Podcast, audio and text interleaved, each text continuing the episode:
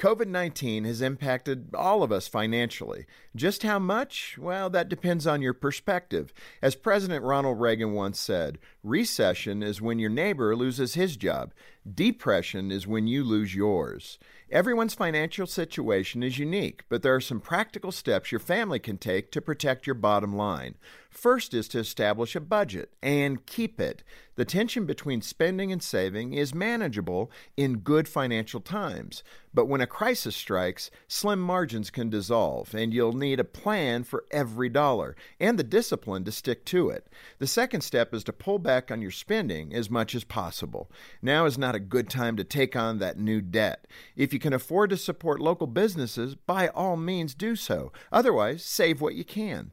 The third step is to exercise caution. Avoid drastic financial moves. Stay calm and wait for brighter days before you venture out and risk. It's easier to make unwise financial choices when you're worried. And the most important step of all is to be on the same page as a couple. Emphasize the health of your relationship above the minutia of budgets and saving accounts. My friend Dave Ramsey, who counsels people about money every day, says gain control over your money or it will control you. And that's especially important as we hope and pray for a speedy end to the coronavirus outbreak. For Focus on the Family, I'm Jim Daly.